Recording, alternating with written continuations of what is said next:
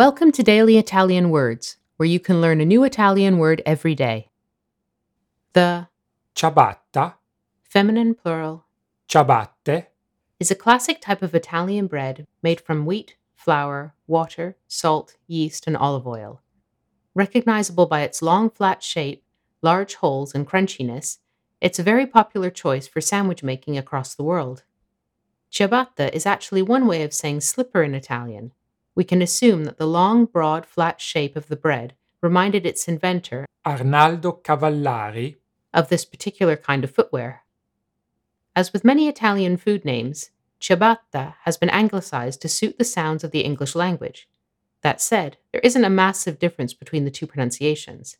In fact, the only relevant difference is that English speakers don't pronounce the double T. ciabatta, ciabatta. Ho comprato tre ciabatte dal panettiere questa mattina. I bought three ciabatta loaves at the bakery this morning.